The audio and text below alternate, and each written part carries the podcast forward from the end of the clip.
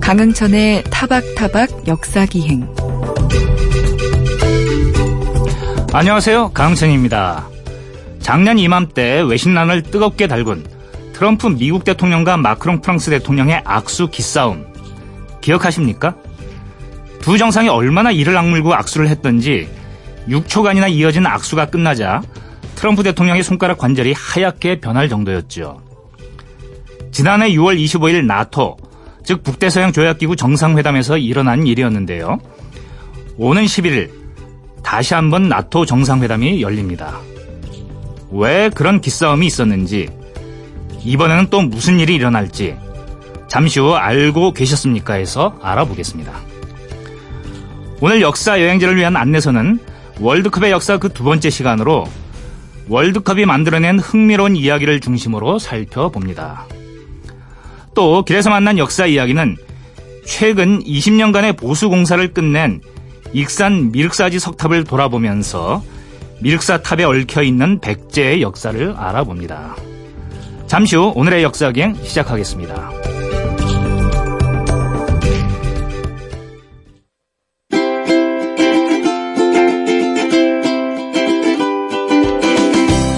모든 것이 무너져도 우리에겐 항상 축구가 있다. 아르헨티나의 전설적인 공격수 가브리엘 바티스투타가 했다는 말입니다. 그의 말대로 역사 속에는 축구로 인해 전쟁이 멈추고 갈등하던 민족이 하나로 뭉치게 됐던 기적 같은 일들도 적지 않습니다. 축구라는 스포츠에는 대체 어떤 마력이 숨어 있는 걸까요? 오늘 역사 여행지를 위한 안내서는 월드컵의 역사 그 두 번째 시간으로 월드컵이 만들어낸 흥미로운 사건들을 중심으로 이야기 나눠보겠습니다. 축구 전문지 월간 베스트 11의 손병아 편집장 나와주셨습니다. 안녕하십니까? 네, 안녕하세요. 예, 지난 시간에 우리가 1970년대까지의 이제 월드컵, 멕시코 월드컵까지를 한번 이제 다뤄봤는데 아주 재미난 이야기들이 많았어요. 그 중에서도 제 이제 귀에 쏙 들어왔던 것이 어, 이탈리아 무솔리니가 월드컵을 정치적으로 이용해서 심지어는 선수들에게 우승 못하면은 사형에 처하겠다라는 어, 전보까지 보냈다는 이야기가 지금도 이제 그게 쟁쟁하게 남아 있는데 네. 이렇게 정치인들이 월드컵을 이용했던 역사가 그거 한 번뿐만이 아니죠. 그렇습니다. 이 1970년 멕시코 월드컵 다음으로 1974년 네. 서독에서 대회가 열렸는데요. 네. 이 대회는 아프리카의 아주 작은 나라에서 문제가 좀 발생했습니다. 그래요? 네. 그 현재는 콩고 민주공화국으로 불리는 나라인데요. 당시 이름은 자이르였습니다. 네. 이 자이르는 아프리카의 소국인데 이 1974년 소독 월드컵에 출전하게 된 것만으로도 네. 상당히 고무돼 있었습니다. 그렇겠네요. 아프리카 예선을 힘들게 뚫고 올라와서 네. 월드컵이란 큰 무대에 섰으니까 국민들의 자부심이 엄청 대단했겠죠. 네. 그런데 조별 예선 2차전에서 자이르는 유고슬라비아를 상대로 경기를 하게 됩니다. 아, 강팀 아닙니까? 당시 유고슬라비아는 동구권의 축구 강국이었죠. 네. 근데 그보다 더 심각한 문제가 있었는데요. 당시 자이르를 이끌던 감독이 베디치라는 사람이었는데 네. 이 사람의 국적이 유고슬라비아였습니다. 네. 그런데 이 자이르 대통령이 좀 엉뚱한 생각을 하게 됩니다. 네, 어떤 생각입니까? 혹시 베디치 감독이 자국 유고슬라비아의 승리를 위해서 자이르 선수들을 잘 못 뛰게 하면 어떡하나 이런 걱정을 하게 됐던 거죠. 아, 지금이야 그런 생각을 할 사람이 없을 것 같은데 그때는 또 이제 초창기니까 그럴 수도 있, 어, 있다는 생각도 드네요.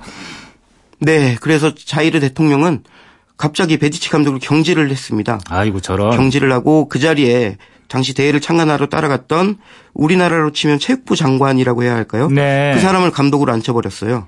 음. 당연히 뭐 자이르가 좋은 경기를 할 수 없었겠죠. 네. 자이르는 유고슬라비아에 무대 0대 9로 참패를 했고요. 네. 이, 이 대회는 이 이슈는 그 자이르 대통령의 국수주의가 한 팀을 망친 그런 사례로 월드컵에서 회자되고 있습니다. 그렇군요. 어, 0대 9로 참패했다는 거는 우리나라가 처음으로 참가한 그 54년 스위스 월드컵에서 헝가리에 어, 당한 대패하고 이제 네, 그 맞습니다. 동률인데요.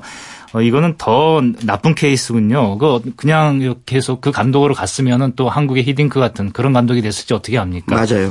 이 뭐부터 자이르 대통령 어떤 사람이었습니까? 이 사람 쿠데타를 일으켜서 네. 스스로 정권을 잡은 그런 독재자였습니다. 이 모부투 자이르 대통령은 1965년 군사 쿠데타를 일으켰고요. 네. 이 1971년 콩고 민주공화국이란 국명을 네. 자이르로 변경하는 등 네. 독재자의 전형을 좀 보여줬습니다. 음. 이 국명을 변경한 이유도 이 자이르라는 단어가 아프리카 말이라고 해요. 예. 그래서 모든 영어식 표현을 배제하고 아프리카식 표현을 쓰기 위해서 국명도 음. 자기 마음대로 바꾸는 그런 독재자 중 한 명이었습니다. 그렇군요. 뭐 역사적으로 아프리카 사상 최악의 독재자 중 한 명으로 남았을 뿐 아니라 월드컵 역사에도 그 악명을 네. 아주 영원히 간직하게 만들었는데요. 이처럼 정치 때문에 월드컵이 망가지는 사례 이게 어 앞에 뭐 무솔리니뿐 아니라 어, 이 콩고뿐 아니라 뭐 여러 차례 더 있을 것 같은데 또 어떤 사례가 있을 수 있을까요? 이 스페인 대표팀 얘기를 좀 해야 할 것 같아요. 네. 요즘에는 스페인 대표팀 하면 아주 축구 강국으로 통하죠. 그렇죠. 유명한 선수들도 많고요. 네.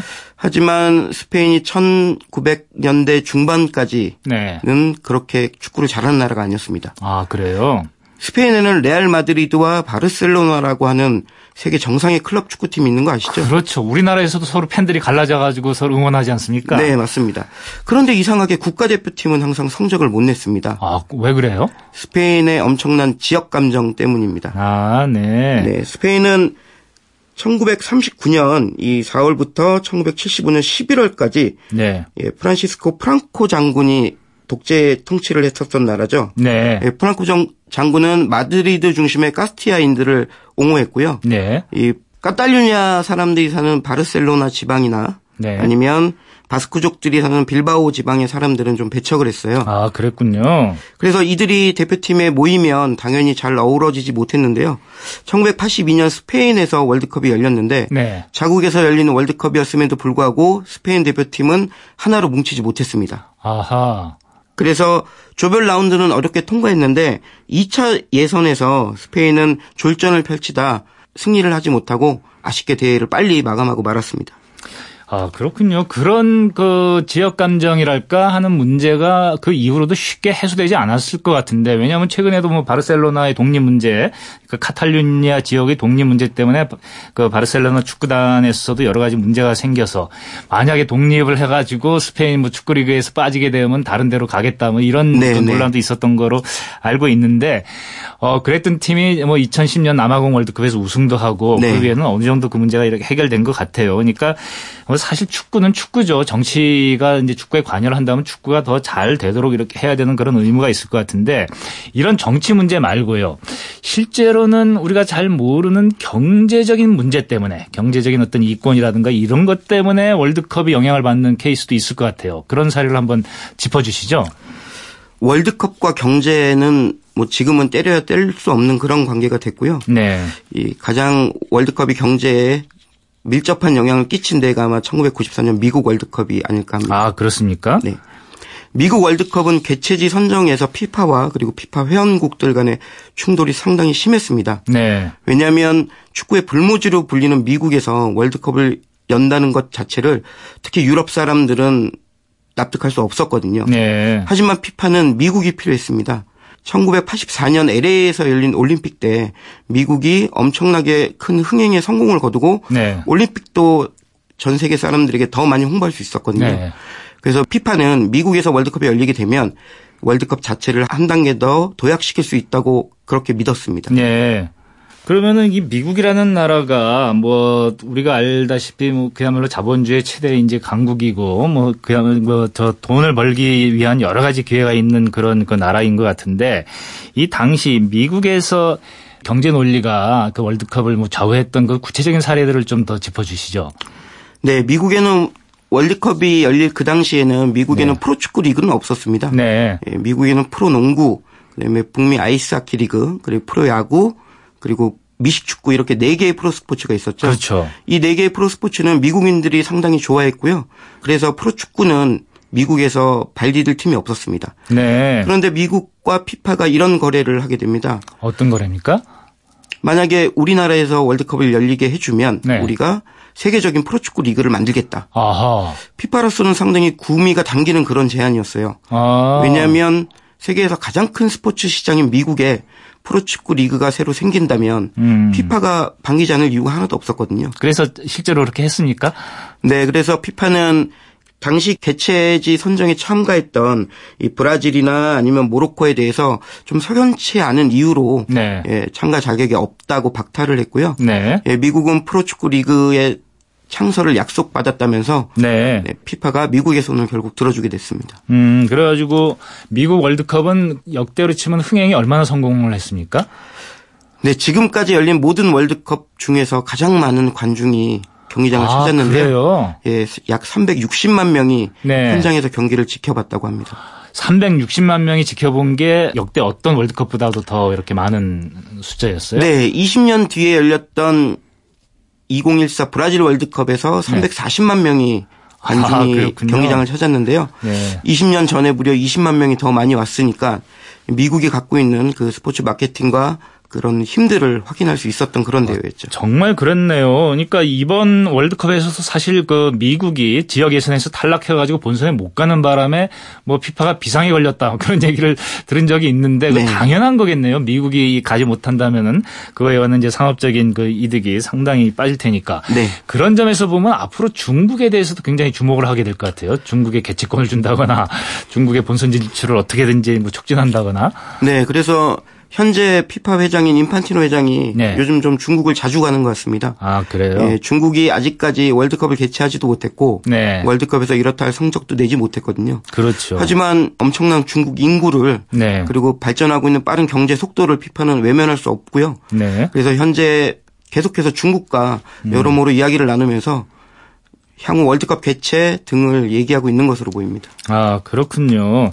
그러니까 그런 뭐 경제적인 이득에 따라 가지고 어, 중국 같은 나라에다가 개최권을 준다. 뭐 이게 어떻게 보면 또 이해할 수 있는 일일 것 같은데 그런 걸 떠나 가지고 1994년 미국 월드컵 역사상 뭐 가장 그 흥행에 성공한 대회라고 하는데 이건 우리 축구 팬들에게도 잊지 못할 대회였어요. 그렇죠? 네. 이전까지 우리나라는 1986년 멕시코 월드컵과 1990년 이탈리아 월드컵에 출전했지만 네. 예, 기대만큼 좋은 성적을 보이진 못했습니다. 네. 1994년에 출전하게 된 미국 월드컵에는 네. 국민들의 관심이 좀 컸는데요. 네. 이 기존의 김주성 같은 슈퍼스타에다 네. 황선홍, 홍명보 같은 어린 선수들이 성장을 해서 대회에 참가했고요. 그러면서 점점 국민들의 기대가 커졌던 그런 대회입니다. 예. 그러면은 이 축구 대표팀의 뭐 월드컵 본선 진출에 관한 이제 말씀을 하셨으니까 말인데 아, 좀 전에도 뭐 86. 86년, 90년 말씀을 하셨어요. 그러니까 그게 그러니까 1986년이 그 이전에 1954년에 처음 진출한 다음에는 처음으로 본선대회 나간 대회입니까? 네, 그렇습니다. 너무 어, 그 시간이 오래 지났네요. 네. 그동안 우리나라는 6.25를 겪기도 했고요. 네. 그다음에 여러 경제적인 성장 문제 때문에 축구가 그렇게 발전을 못했었죠. 네. 하지만 1983년에 프로축구 리그가 생기면서 아하. 우리나라도 축구 발전 속도가 붙기 시작했고 네. 1986년 멕시코 대회부터 지금까지 계속 연속 진출하고 있는 그런 상황입니다. 예, 그러니까 우리나라가 참 뭐 신기해요. 그렇게 연속 진출하는 거 보면은 아 아시아에서는 적어도 강국이고 또 뭐 실제로 우리나라에서 개최했을 때는 뭐 세계 4강에서도 들었으니까 네. 어떻게 보면은 그 한국인으로서는 자랑스러운 그런 이력이라고 볼 수 있는데 우리 축구 팬들에게 이렇게 물어보면요. 그러니까 가장 안타까웠던 월드컵이 언제였냐? 라고 물어보면 대개는 1998년 프랑스 월드컵을 꼽지 않을까 싶은데 이때의 이야기를 좀 해주시죠. 네, 그렇습니다. 1998년 프랑스 월드컵에 나가기 위한 아시아 지역 예선에서부터 네. 우리나라는 정말 좋은 모습을 보였습니다. 당시 대표팀은 차붐이라 불렸던 레전드죠. 차범근 네. 감독이 이끌고 있었고요. 황선홍, 홍명보 같은 선수들은 이제 좀 성장을 해서 대표팀이 주축이 됐고 이상윤이나 노정윤 같은 네. 좀 젊은 선수들도 성장을 하면서 네. 대표팀에 대한 기대가 참 컸습니다. 네. 그리고 고정수 이동국으로 대표되는 10대의 그런 어떤 영 플레이어들도 있었고요. 네. 첫 경기에서 우리나라 월드컵 역사상 처음인 기록을 만들었어요. 우리가 멕시코랑 조별 예선 첫 경기를 치렀는데 네. 우리 하석주 선수가 우리 월드컵 역사상 처음으로 선제골을 넣게 됩니다. 아, 그게 선제골이었습니까? 네. 네. 뭐 하지만 이후 얘기는 잘 아시다시피 하석주 선수가 너무 흥분했는 나머지 네. 열심히 연기를 하다 백태클로 예, 즉시 퇴장을 당했고요. 예. 그 대회부터 백태클에 대한 규정이 좀 심해졌었는데 네. 이를 인지하고 있었음에도 음. 첫 골의 흥분과 기쁨 때문에 잠시 망각하고 예, 그런 아쉬운 결과를 받아들이게 됐습니다. 그래서 그 바로 그 다음 경기에 가지고 어 히딩크 감독이 이끄는 네덜란드한테 대패를 하죠. 네, 다섯 골을 내주고 0대 5로 참패를 당했죠. 예, 그것 때문에 차범근 감독이 그 역사상 처음으로 대회가 열리는 도중에 경질이 됐는데 얼마 전에 소식을 보니까 그것 때문에 하석주 선수는 지금도 차범근 감독을 뭐 못 만나고 있다. 네. 뭐 그런 이야기를 하더라고요. 어 진짜 얼마나 이 국민의 그 기대와 여망이 크면 그 조중에 그 레전드라고 말씀하셨던 그런 감독을 대회 중에 경질할까 싶은데 그래서 마지막 경기가 또 초미의 관심사가 됐는데 어떻게 됐습니까? 네, 감독 없이 치르는 마지막 경기 뭐 다들 네. 우리나라의 패배를 예상했을 겁니다. 네. 당시 저희가 벨기에와 최종전을 치렀는데 네. 벨기에가 지금처럼 아주 강한 팀은 아니었지만 그래도 네. 유럽에서 잔뼈가 굵은 팀이었기 때문이죠. 네. 그러나 우리 나라 선수들 정말 대단했습니다. 마지막까지 포기하지 않았고요. 예. 유상철 선수의 극적인 동점골로 1대1 무승부를 거두면서 네. 귀중한 승점 1점을 획득했습니다. 유정의 미를 거뒀군요. 바로 이번 월드컵을 연상케 해요. 이번 월드컵에서도 우리가 좀 부진한 경기력으로 어, 팬들의 질타를 받았는데 마지막 네. 경기에서 세계 랭킹 1위 독일을 2대 0으로 아주 통쾌하게 꺾었으니까 그렇습니다. 그걸 이제 연상시키게 하는데 그러고 보니까 다음 월드컵 때가 기대가 되는데 왜냐면은 이때 98년 월드컵에서 이렇게 마지막으로 유중, 유종의 미를 거둔 다음에 그 다음에 열렸던 2002년 한일 월드컵에서 네. 우리가 시체말로 대박을 내지 않습니까? 그때 얘기를 좀 해주시죠. 네, 2002 한일 월드컵을 앞두고 대한축구협회에서는 누구를 감독으로 앉혀야 하나가 가장 큰 고민이었습니다. 네. 네. 그래서 여러 국내외 여러 후보군을 올려놓고 있다가 98년 월드컵에서 우리에게 참패를 안긴 거스 이딩크 감독을 떠올리게 된 거죠. 네. 예, 당시 대한축구협회 가사면 사무총장과 정몽준 대한축구협회 회장이 진짜 각고의 노력으로 히딩크 감독을 우리나라 축구 대표팀 감독으로 모셔오게 됐고요. 네. 히딩크 감독은 대한축구협회로부터 많은 권한을 위임을 받아서 대표 선수들을 소집해서 오랫동안 합숙도 시키고 네. 조련하면서 신화를 만들기 위한 준비에 돌입을 했습니다. 네. 그래서 뭐 당시에 우리가 어떤 신화를 썼는지는 이미 다 알고 계실 테니까 그 이야기를 우리가 자세하게 여기서 할 필요는 없을 것 같은데 어 제가 이렇게 들어보면 우리한테도 2002년 한일 월드컵은 특별한 대회였지만 피파의 입장에서도 이 대회가 상당히 중요하고 의미가 있는 대회라고 하던데 어떤 의미에서 그렇습니까? 네. 한일 월드컵 이전까지 모든 월드컵은 유럽과 남미에서만 열렸습니다. 네. 물론 1994년 미국 대회 그리고 1970년 멕시코 대회 등은 이 중아메리카와 북아메리카 대륙에서 열리긴 했지만요. 네.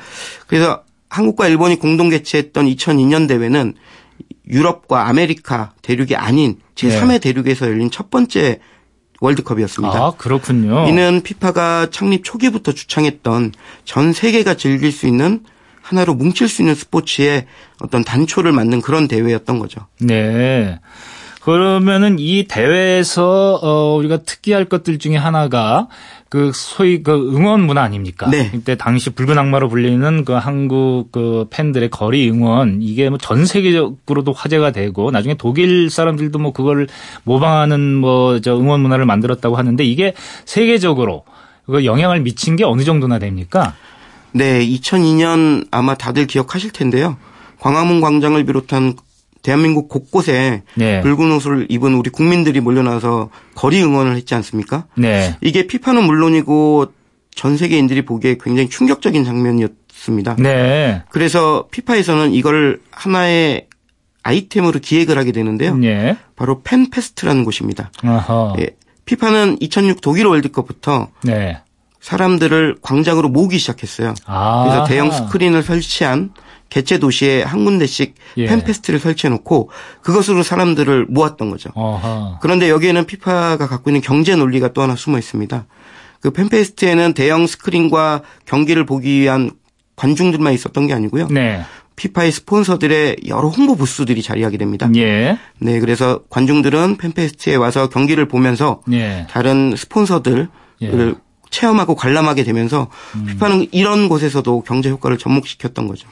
어, 그러니까 어, 한국인들이 붉은 악마를 통해 가지고 그런 응원 문화를 창조했는데 이걸 가지고 돈을 번 거는 이제 피파다 이런 말씀인데 뭐 우리 붉은 악마가 혹시 저작권료는 안 받았습니까? 네, 피파로부터는 받지 못한 걸로 알고 있습니다. 어, 이 피파가 사실 그런 그 경제적인 효과를 내는 데는 뭐 천재적인 그 소질을 지니고 있다는 얘기는 저도 많이 들었어요. 근데 이 2002년 월드컵 도 제가 들어본 바에 따르면은 뭐 경기장을 직 있고 여러 가지 준비를 하는데 들어간 비용 대비해 가지고 거둔 수익이 뭐 무려 5조가 넘는다. 뭐 그런 이야기를 저는 이제 그 들은 것 같은데 그 5조가 넘는 이익을 한국과 일본이라는 개최국이 가져가는 게 아니라 다 피파한테 대부분 간다면서요. 그렇습니다. 이 숫자 얘기를 좀 정확하게 말씀드리면요. 네. 우리나라가 2002년 월드컵을 준비하면서 썼던 돈은 약 1조 825억 원 정도로 네. 알려졌습니다. 그런데 대회가 끝나고 난 여러 가지 마케팅이나 광고 홍보 효과를 다 더하면 네. 수익은 말씀하신 것처럼 5조를 넘게 냈다고 그렇게 발표가 됐습니다. 예, 막대한 이익인데요. 네, 하지만 우리나라가 받은 돈은요. 예. 약 1억 달러 그리 1,100억 원의 지원금 정도가 전부고요. 5조의 수익이 났는데 1,100억 원을 받았다고요? 네. 왜냐하면 네. 대회에서 난 거의 모든 입장 수익이나 네. 마케팅 광고 수익은 다 피파의 몫이기 때문입니다. 예. 근데 제가 또 들은 바에 의하면 이 피파의 회계라든가 이런 거는 무슨 그 특수성 때문에 잘 공개도 안 된다면서요. 네. 심지어 피파의 스폰서들이 네. 피파에게 얼마의 돈을 주는지 네. 그리고 개최국 들과 참가국들에게 얼마를 주는지 네. 이 돈의 액수가 잘 드러나지 않고 있어요. 예, 그러니까 이게 어떻게 보면은 그야말로 어떤 독립 국가를 제칠 정도의 그런 경제력을 가질 수도 있 있겠다라는 그런 추측이 되는데 뭐 돈 얘기는 그, 그쯤에서 하고요. 2006년 독일 월드컵으로 넘어가 보죠. 여기서 아주 감동적인 장면이 있었다고 들었어요. 어, 이 월드컵이 진행되는 과정에서 전쟁이 멈출 정도였다. 누군가 한 슈퍼스타가 전쟁을 멈추게 했다는 이야기가 네. 있는데 도대체 어떻게 된 사연입니까? 이 아프리카 코트 디부아르 출신인 디디에 네. 드로그바 선수 이야기입니다. 네, 드로그바 잘 알죠. 드록신이라고 불렸던 네, 그 천재 아닙니까? 이 2006년 독일 월드컵을 앞두고 열린 2005년 네. 아프리카 예선에서 있었던 얘기인데요. 네. 당시 코트 디부아르는 내전으로 상당히 힘든 시간을 보내고 있었어요. 네. 아주 오랫동안 이어진 2002년부터 이어진 정부군과 반군의 내전으로 네. 국토가 피폐해지고 국민들이 많이 죽는 등 네. 아픔에 시달리고 있었는데요. 네. 2005년 아프리카 예선 마지막 경기가 끝났을 때 디디에 드로그바 선수는 텔레비전 인터뷰에서 제발 일주일만이라도 전쟁을 멈추게 해주세요라고 눈물과 함께 호소를 했습니다. 네. 드로그바 선수가 그 얘기를 하고 일주일 동안 네. 거짓말처럼 전쟁이 멈췄고요. 네. 그리고 1년 뒤 2000년 독일 월드컵에 코트 디부아르가 출전을 했는데 네. 이때도 총성이 멈췄다고 합니다. 아, 그렇군요. 사실 그 드로그바 선수의 그 외형을 보면 체격도 크고 좀 우람하게 생겨가지고 좀 무서운 인상인데 네. 그런 무서운 인상과는 달리 그야말로 조국의 평화를 가져오게 하는데 아주 혁혁한 공을 세웠고 그 배경에는 역시 축구가 있었다라는 점. 네.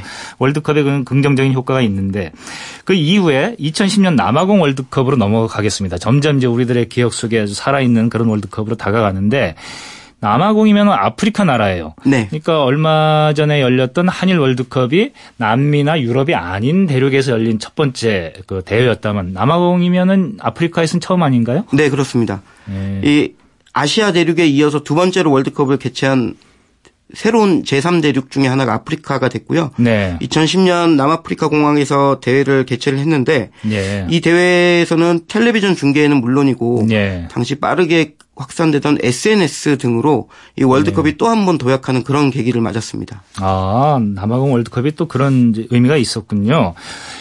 그런 거는 긍정적인 얘기인데 자꾸 생각이 떠오르는 게 아까 피파의 돈벌이 문제. 네. 그 축구로 전 세계 사람들을 즐겁게 해준다라면은 그거는 어 좋은 일일 것 같지만 또 지나치게 돈벌이에만 치중한다 해서 여기서 생기는 부작용이라든가 여기에 대한 비판 이런 건 없습니까? 네. 이 피파가 워낙 돈을 많이 벌고 있다 보니 그런 얘기들 좀 나오는 것도 있고요. 그리고 사실 피파가 돈을 얼마나 투명하게 집행하는지도 드러나지 않고 있기 때문에 네. 예, 세계 각국 축구 협회들을 중심으로 피파를 감시하고 감독하자는 그런 얘기가 좀 높아지고 있는 것도 사실입니다. 예. 그 피파는 지금 2014년 브라질 대회와 현재 진행 중인 2018년 러시아 대회에서도 상당한 지금 돈벌이 재능을 발휘하고 있는 거로 알고 있는데 뭐 어, 구체적으로 어떤 그 시도들을 하고 있죠? 네, 피파는 남아공 월드컵 기간에 네. 잠깐 그때 얘기를 좀 해보면요. 피파가 A보드를 비롯한 각종 광고판을 통해서 네. 한 대회에서만 8조 6천억 원을 벌었어요. 네. 네. 그런데 이렇게 많은 돈을 벌면 축구 발전과 이 각 대륙의 공평한 발전을 위해서 좀 나눠주거나 예. 아니면 아프리카 소국이나 아시아의 소국 같은데 투자를 좀 해줘도 좋을 텐데 그런 네. 것 없이 계속 그냥 돈벌이만 하고 있으니까 예. 네 계속 회원국들의 불만은 높아지고 있는 상황입니다. 어 그런 구조를 타파하려는 뭐 노력도 월드컵의 인기를 계속 그 이끌어가고 월드컵이 인류 사회에 미치는 긍정적인 효과를 더 발양하기 위해서는 꼭 필요할 것 같습니다. 그리고 또 한 가지 월드컵과 관련해 가지고 좀 부정적인 게 떠오르는 거는 사실 이번 월드컵 때에서도 한국 선수들이 뭐 팬들의 질타를 많이 받기는 했습니다만은 네. 사실 심판의 문제도 없지 않았어요. 네. 우리 우리한테 억울한 심판 판정이 또는 심판 판정을 안 해서 억울해진 경우도 이렇게 있는데 월드컵 역사 속에는 사실 그런 심판 판정 때문에 일어난 일들, 그 억울한 일들이라든가 사건들이 적지 않았을 것 같아요. 그 제가 알기로는 마라도나의 그 신의 손 사건도 심판이 넘어가면서 맞습니다. 벌어진 그 일이라고 알고 있는데 그 신의 손 사건을 포함해가지고 혹시 편집장님께서 알고 계신 그 심판과 관련된 그 문제들이 있었다면 좀 소개를 해 주시죠. 그 심판 문제 월드컵 역사상 항상 뭐 빠지지 않고 등장했던 문제인데요. 네. 그런데 이게 심판 문제라는 게 그 나라의 입장 바라보는 입장에 따라서 조금씩 다릅니다. 네. 예를 들어서 2002년 월드컵 때 이탈리아전 때 우리 얘기를 좀 해볼까요? 네. 우리나라는 당시 모레노 주심이 심판을 맡았었는데요. 네.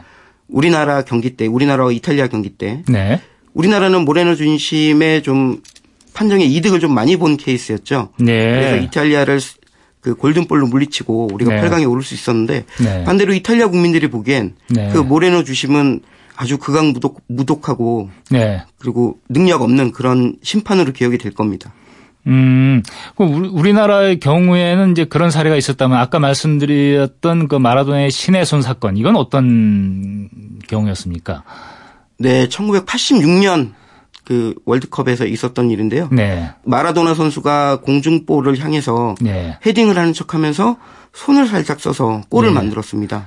그때는 실제로 손을 썼던 게 사실이죠. 네. 네. 당시에는 텔레비전 중계 화면으로는 그 장면을 네. 정확하게 볼 수 없었는데요. 네. 사진으로 예, 정확하게 손을 썼던 게 발각이 됐고요. 예. 하지만 주심과 선심은 특히 선심은 동일 선상에서 그 장면을 바로 봤을 텐데도 네, 네 마라도나라는 엄청난 슈퍼스타의 뭐 그 영향력에 눌렸는지 네. 예, 파울 선언을 하지 않았습니다.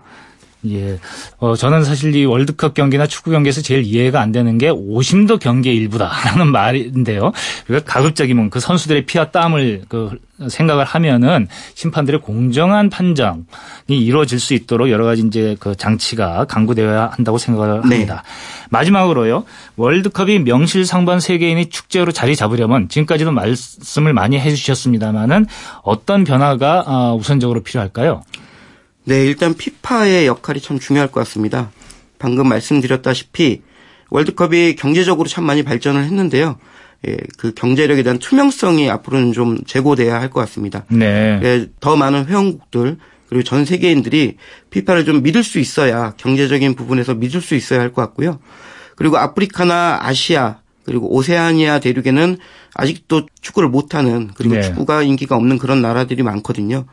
예, 이런 나라들의 축구 발전을 피파가 좀 도와준다면 예. 월드컵이 정말 전 세계인이 모두 즐길 수 있는 그리고 정말 재밌게 환호할 수 있는 네. 그런 대회로 발전할 수 있을 것 같습니다. 예, 지금도 축구는 세계인의 사랑을 받습니다만 정말 그런 이제 계약 조치가 이루어진다면 어, 전 세계 모든 인류가 어, 사랑하고 모든 네. 인류에게 도움을 주는 그런 축제로 거듭날 거라고 생각이 됩니다.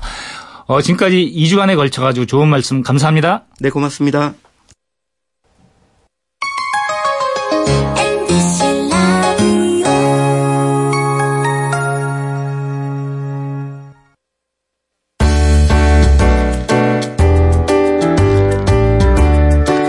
정과 지식이 홍수를 이루는 시대. 알아두면 좋은 다양한 역사 이야기를 타박타박 역사 기획만의 시선으로 살펴봅니다. 알고 계셨습니까? 작년 6월 25일 벨기에 브뤼셀의 나토 본부에서 열린 정상회의에서 트럼프 대통령은 이런 말을 했습니다.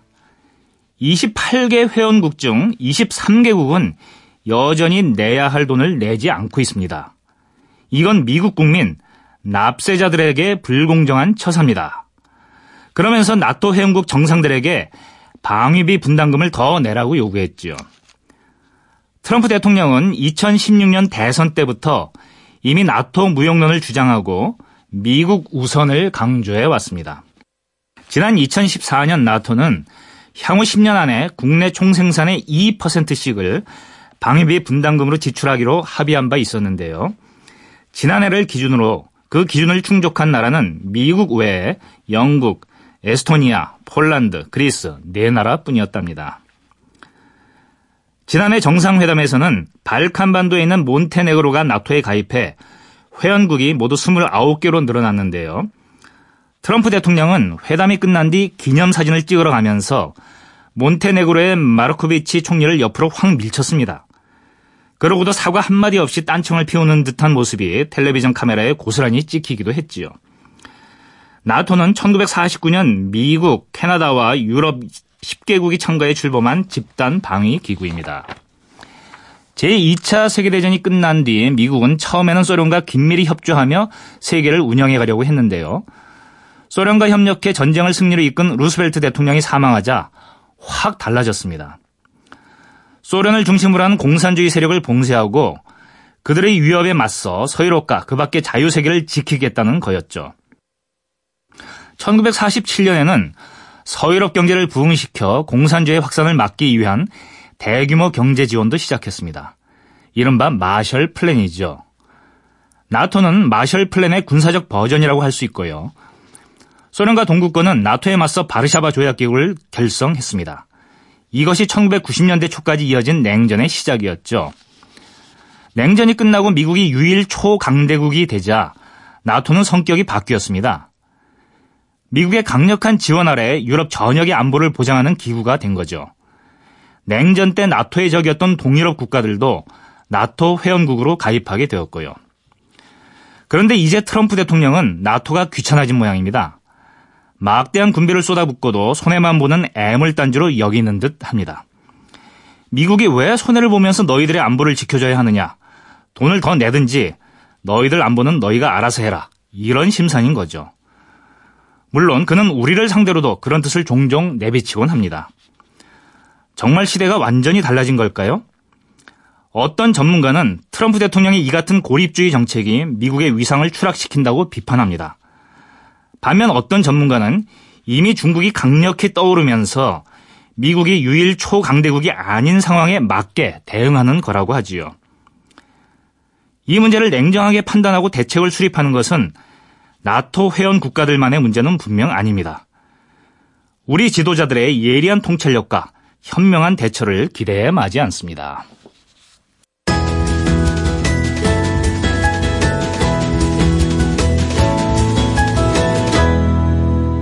타박타박 역사기행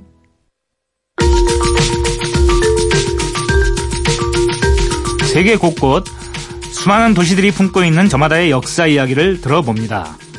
그래서 만난 역사 이야기. 오늘도 역사 저술가 김성환 선생님과 함께합니다. 안녕하십니까? 네, 안녕하세요. 오늘은 어디로 가볼까요? 예. 혹시 우리나라에서 가장 큰 석탑 아십니까?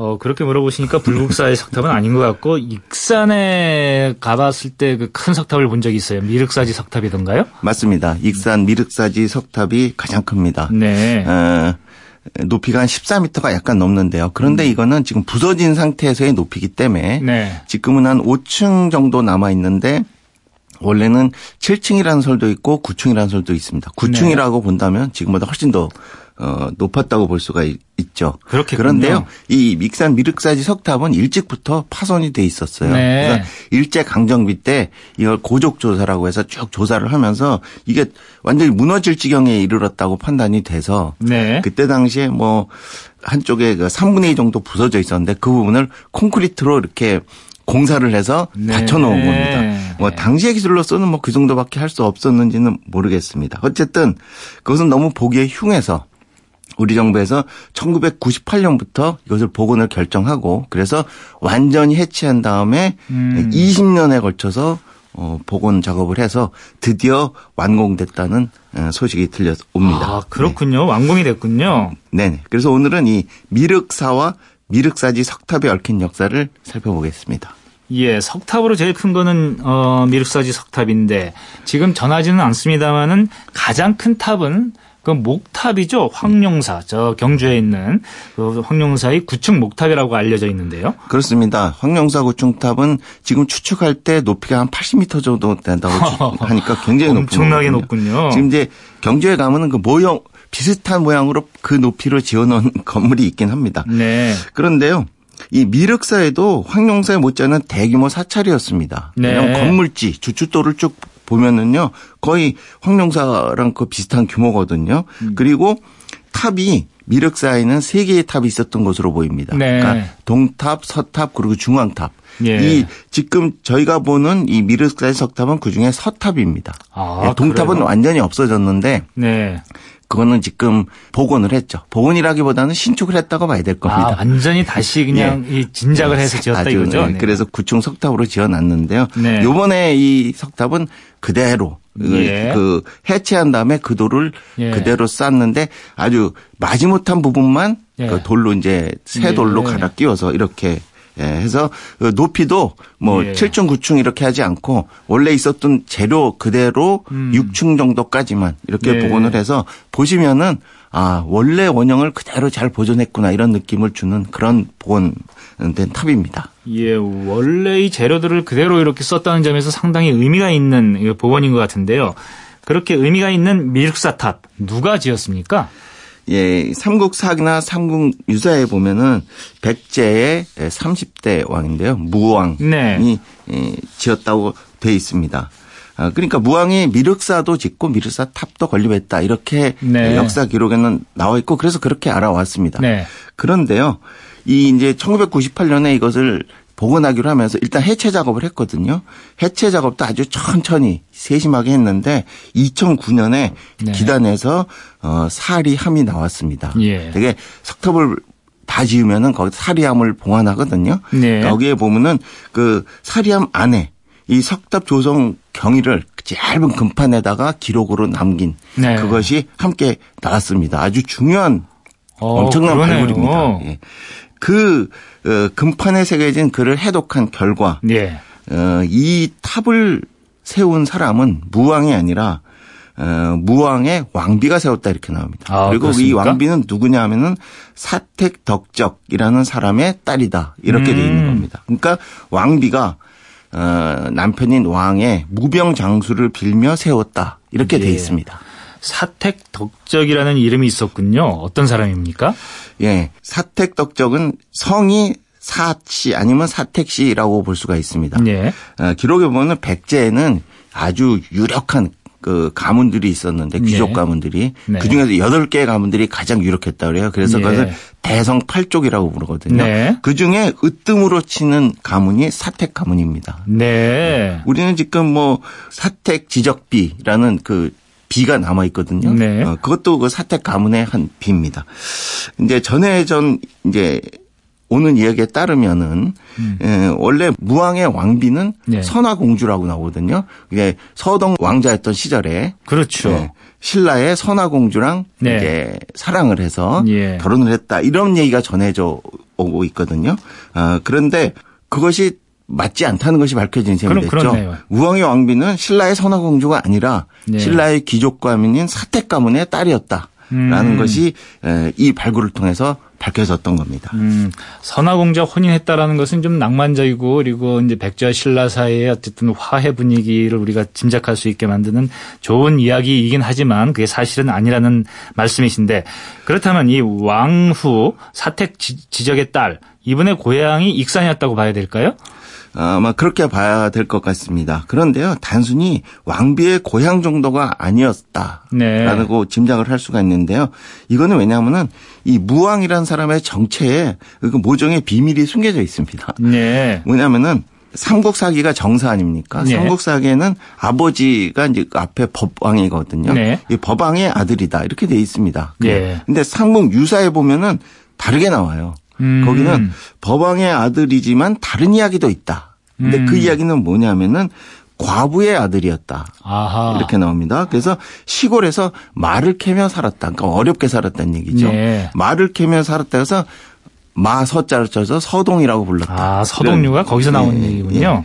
그리고요, 어, 왕위에 오르는 과정을 설명하는데 삼국유사에서는 인심을 얻어 왕위에 올랐다 이렇게 표현해 있어요. 네. 되게 왕위는 그 아, 앞에 선왕이 죽으면은 계승되는 것 아니겠습니까? 네. 근데 그게 아니라 인심을 얻어 왕위에 올랐다 하는 거니까 아, 이렇게 본다면 어 상당히 어려운 가문에서 그러니까 왕족이 아닐 수도 있는 아니면 네. 왕족이어도 직계는 아니고 밀려나 있던 왕족에서 왕으로 올랐다 이렇게 추측을 할 수가 있게 됩니다. 그렇다면은 어, 이런 미천한 가난하게 살던 서동이 음. 무왕이 되게 하게끔 하는 데는 왕비의 가문의 지원이 굉장히 컸을 것이다라고 추측할 수가 있는 것이죠. 네. 따라서 익산이라는 것은 왕비의 고향이자 예. 어, 무왕이 왕이 되게 하는데 엄청난 지원을 했던 예. 세력의 본거지라고도 어. 볼 수가 아. 있을 것 같습니다. 그렇다면 무왕이 왕이 되는 것을 지원했을 것으로 짐작이 되는 어, 익산 출신의 왕비라는 그런 사정을 감안을 해보면은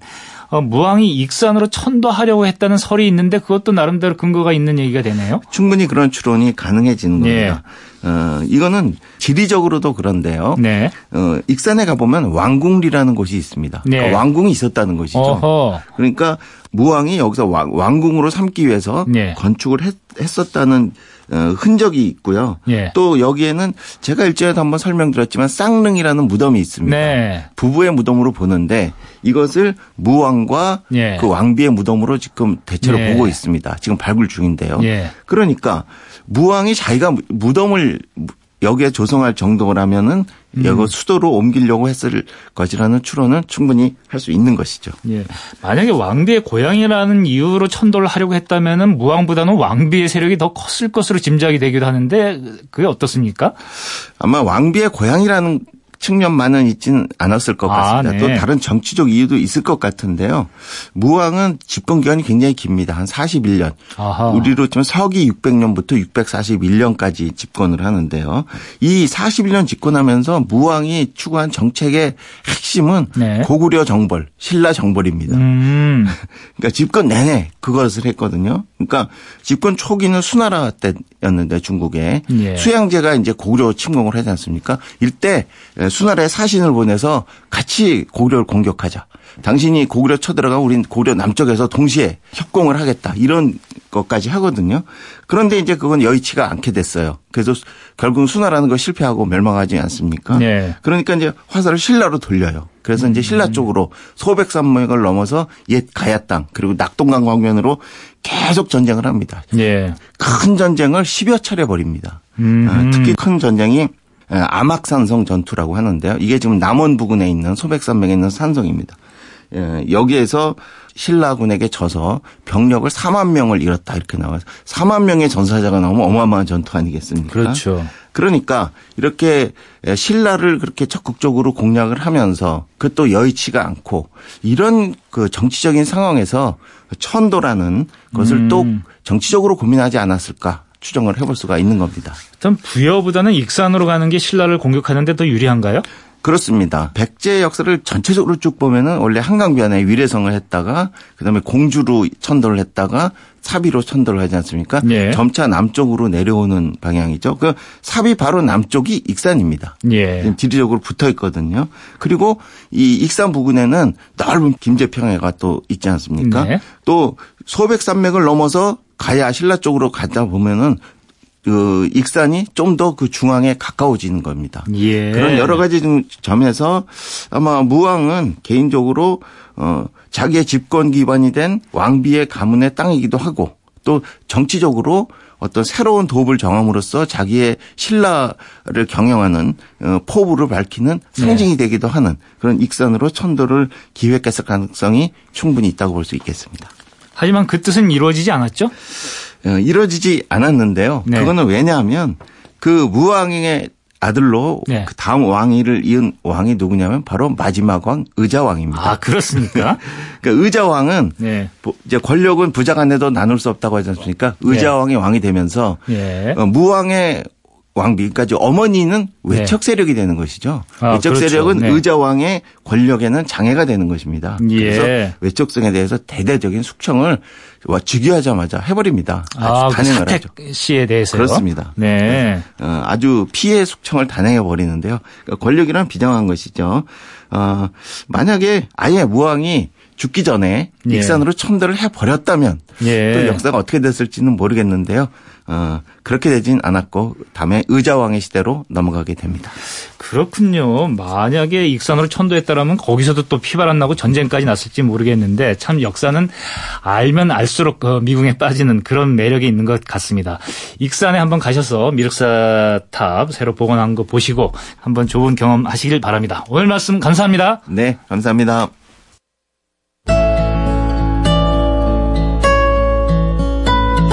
2018년 7월 8일 타박타박 역사기행 마무리할 시간입니다. 죽기 전에 꼭 봐야 할 건축물 이런 걸 뽑으면 꼭 들어가는 것이 미얀마에 있는 아난다 사원입니다. 이곳에는 거대한 불상이 있는데요.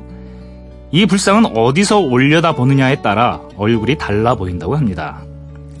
평민들이 기도하는 입구 쪽에서 보면 한없이 인자해 보이지만 귀족들만 들어갈 수 있는 불상 가까운 기도실에서 올려보면 그렇게 무서울 수가 없다는군요. 백성들에겐 자비롭지만 귀족들에겐 엄격한 부처님의 얼굴. 참 많은 걸 생각하게 하죠. 수많은 사람들과 만나면서 요즘 난 어떤 표정을 지었나. 그것도 한번 괜히 떠올려 보게 됩니다. 지금까지 타박타박 역사기행 강천이었습니다. 저는 다음 주 일요일 아침 7시 5분에 다시 찾아뵙겠습니다.